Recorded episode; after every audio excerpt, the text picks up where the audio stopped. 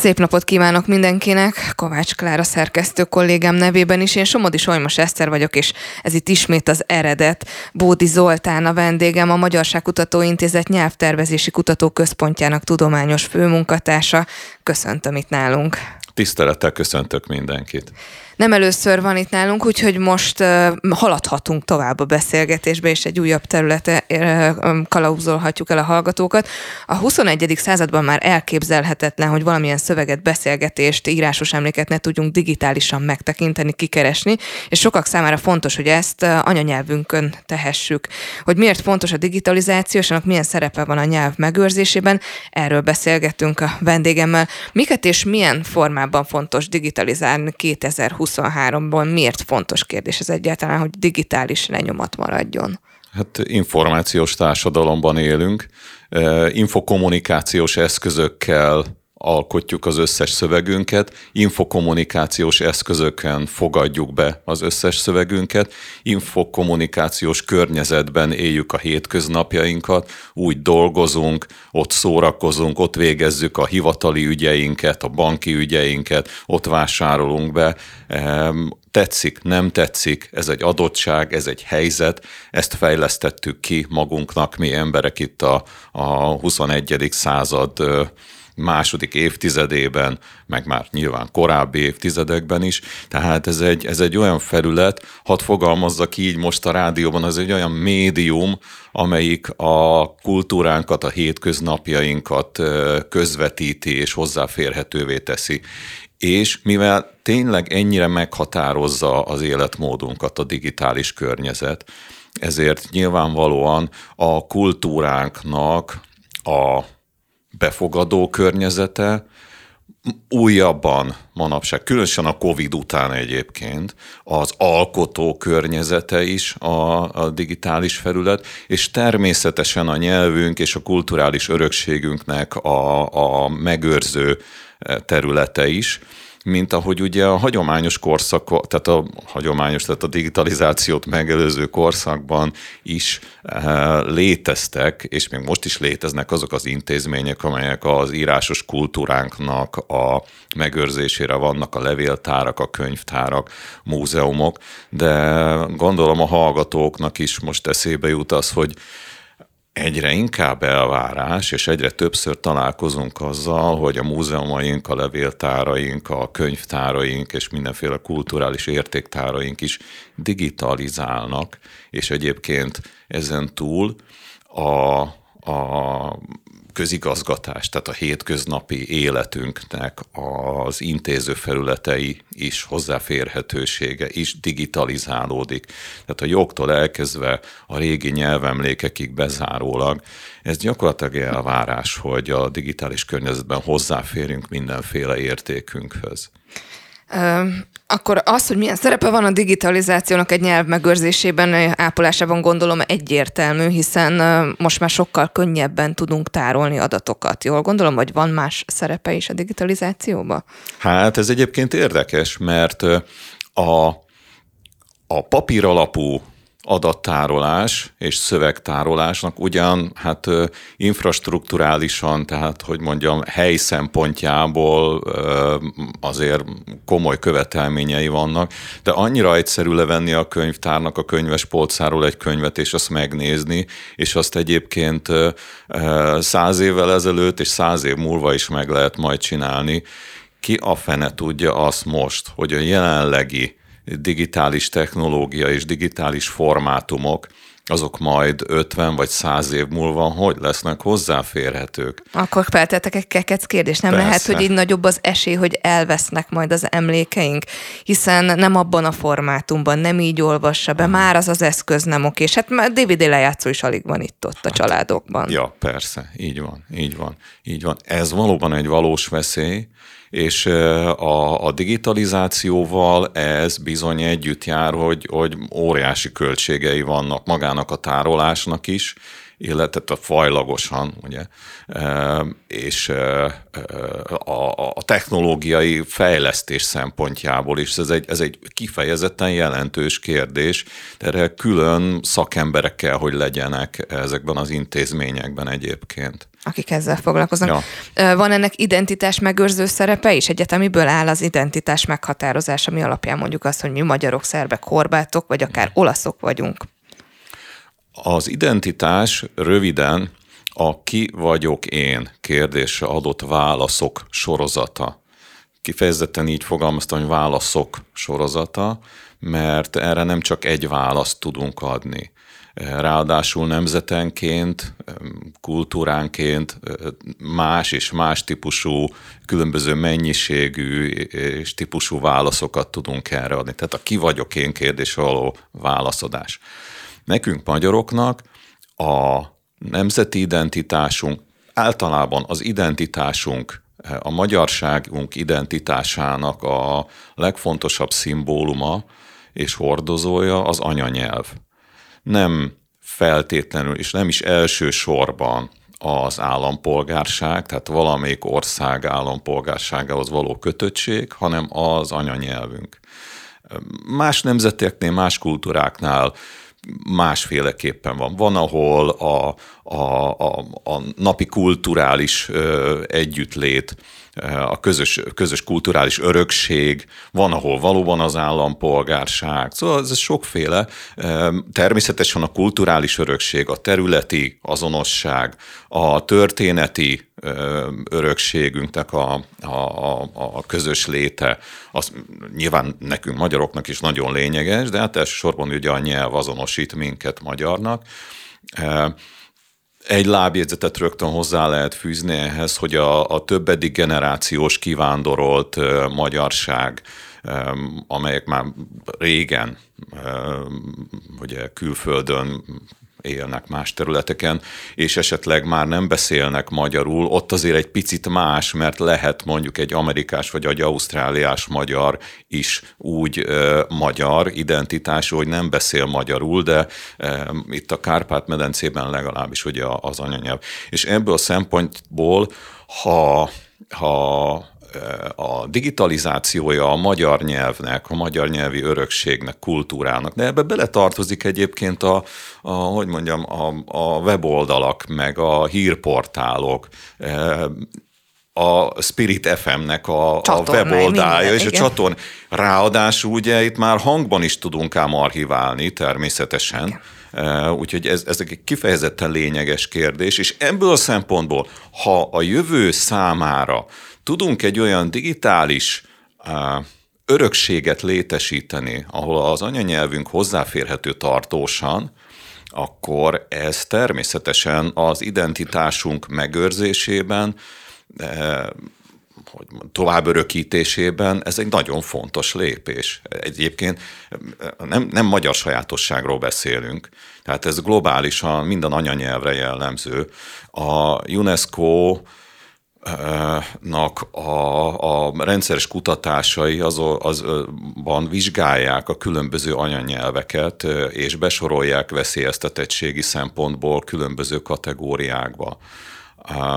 A magyar nyelv az nincs veszélyeztetve, a, a moldvai csángót kivéve, ami a magyar nyelvnek az egyik területi változata, az veszélyeztetett valóban, tehát ott már... Ez a veszélyeztetett, csak hogy mindenki értse, azt jelenti, hogy elvészhet, igen, nem marad meg, és igen, igen, igen, igen a feledés igen. homályába merül. Igen, ez egy bonyolult és összetett és hosszas folyamat általában, Persze lehet brutális a népírtásnak következtében, de hál' Istennek nem erről van szó itt a moldvai csángó esetében. Az átörökítése a nyelvnek, a, a hétköznapi megélése az, az szenved sorbát igazából. De szóval visszatérve a, a magyar nyelvre, tehát nincsen veszélyeztetve, viszont a UNESCO azzal is foglalkozik, hogy ilyen prognózisokat állít fel, hogy a távolabbi jövőben, tehát néhány néhány évtized vagy száz év múlva hogy fog kinézni a világnak a nyelvi térképe. Uh-huh. A, Fogadjunk kevesebb nyelvet, datál. És ráadásul radikálisan uh-huh. néhány százra teszi a túlélő nyelveknek a, a számát. De ezzel egyébként az identitásokat nem vesztik el az emberek? Visszatérünk rá mindjárt, csak ezt be akarnám fejezni, mert a kulcsa a nyelvek és a nyelvi kultúrák, és egyébként az identitás, a nemzeti identitás túlélésének is a digitalizáció. Tehát azok a nyelvek, amelyek nem lesznek tartósan hozzáférhetők a digitális szintéren, azok a nyelvek, és velük együtt a, az anyanyelvhez kötődő kultúra, is el fog veszni. Az identitás, az, mint mondtam, az egy, az egy bonyolult dolog, tehát az egy, az egy nagyon, a, a legfrissebb elméletek szerint több rétegű, tehát úgy kell elképzelni, hogyha ilyen papírlapokat rakunk egymásra, amelyek mondjuk át is látszanak, és különböző rétegei vannak. Tehát az anyanyelv, mondom, nekünk magyaroknak egy nagyon lényeges, a leglényegesebb eleme az identitásunknak, de hát ennek van személyes, van digitális identitásunk, van a, a hétköznapi, a szakmai, tehát sokféle kulturális identitás, tehát azért nem teljesen egyértelmű, hogy ezzel, ezzel teljesen ki fogunk halni, csak egyszerűen a nyelvünk, ha nem digitalizálunk, szerencsére tesszük, nem is rosszul, de ha nem digitalizálunk, akkor bizony a UNESCO kutatói szerint hát meg van pecsételve egy anyanyelvnek a távlati, nem a néhány évtized, hanem hosszabb időtávban, de meg van pecsételve a sorsa. Egyébként a tartalomgyártókra is le tudjuk párhuzamba vonni ezt, hogy az a tartalomgyártó, aki napjainkban már nem teszi föl digitalizált formába elérhetővé a műsorait, az olyan szinte, mintha meg se történt volna, mert maximum az a X mennyiségű ember, aki éppen például a rádiót hallgatja, érheti el, és utána eltűnik. Mert hogy van egy olyan igényünk, hogy a pillanatnyiságot azt az időtől függetlenül is meg tudjuk élni. És ebben önök tartalomgyártók, médiatartalomkészítők, rádió, televízió állomások nagyon nagy szerepet játszanak. Hát ugye a rádiózás, aztán leginkább a televíziózással jött be a második világháború után egy európai környezetben, jött be az, emberi, az emberek, az európai emberek kultúrájába az, az, hogy a pillanatnyiság élménye beköltözött a nappali szobába, Igen. és meg tudtuk élni. Na most ezt elvárjuk, és ennek a felülete, a közvetítő felülete ma már az internet és az internetre települt különböző hálózatok. Valóban kifejezetten lényeges dolog, hogy a médiatartalmak is, amelyek a hétköznapi nyelvünket, történéseinket, kulturális eseményeinket, híreinket továbbadják és rögzítik, azok elérhetők legyenek akár tartósan is a webes felületeken. Viszont nem végtelen ezeknek az archívumoknak a, a léte. Tehát a legtöbb rádió, ha csak a rádiókról beszélünk, akár közszolgálatiról, akár kereskedelmi rádiókról is, az archívumok nem végtelen jellemzően. Egy darabig, mit tudom én, egy hétig, két hónapig, három hónapig, fél évig különböző időszakig vissza lehet nézni. Mi lesz, vagy hallgatni mi lesz a későbbi, a régebbi tartalmakkal. Ez bizony már, eh, hadd mondjam így, stratégiai kérdés. De ez érvényes természetesen az írott webes tartalom. És közben gazdasági kérdés is, mert ezeket az archívumokat fenntartani, megtartani, mhm. tárolni uh-huh. komoly költség. Uh-huh. És ugye nagyon sok tartalom, információ odavész, hogyha egy adott cég éppen úgy dönt, hogy költségmegtakarítás jogcímén ezzel a részével nem foglalkozik a munkájának, és mondjuk az archívumot azt úgy elengedi. A nyelv digitalizálása egyébként nem csak az archiválásból áll, uh-huh. hanem a nyelv feldolgozásból, a nyelv technológiai fejlesztésekből. Ez egy egész, egy ilyen nagy, nagy csomag, ez mind a digitalizáció körébe tartozhat, én legalábbis így értelmezem, és ez bizony akár tetszik, akár nem, ez nemzetstratégiai kérdés. Tehát ez túl kell, hogy nőjön a gazdasági társaságoknak a piaci motivációin és tőke erején. Természetesen enélkül nem megy, ha nincs meg a, a piaci motiváció és a tőke, de, de az, hogy a... Össze kell ebbe dolgozni, meg közös Abszolút, abszolút. Legalább az összehangolása, legalább a finanszírozása bizonyos területeknek, a központi fejlesztések, honosítás. Hát hogy zajlik ma a az interneten, illetve a digitális környezetben használható felületeknek a honosítása. Ugye nem uh, magyar nyelvre fejlesztik a szoftvereket és a felületeket. Hozzáteszem még jellemzően akkor sem, hogyha zseniális magyar fejlesztések eredményeképpen születik meg valami, az is nyilvánvalóan angol nyelvre alkotják meg. Jó esetben megcsinálják magyarra is, ha magyarok a fejlesztők. De, de ez nagyon jelentős kérdés. Ez is a digitalizációhoz tartozik. Videójátékok, szoftverek hogyan jelennek meg, meg. magyarul? Miért? Ki csinálja ezeket? Tehát veszünk egy okos órát, például, hogy most ne a számítógépes programokat mondjuk, meg felültek, amit mindenki tud. Veszünk egy okos órát, és látjuk, hogy milyen béna benne a magyarítás.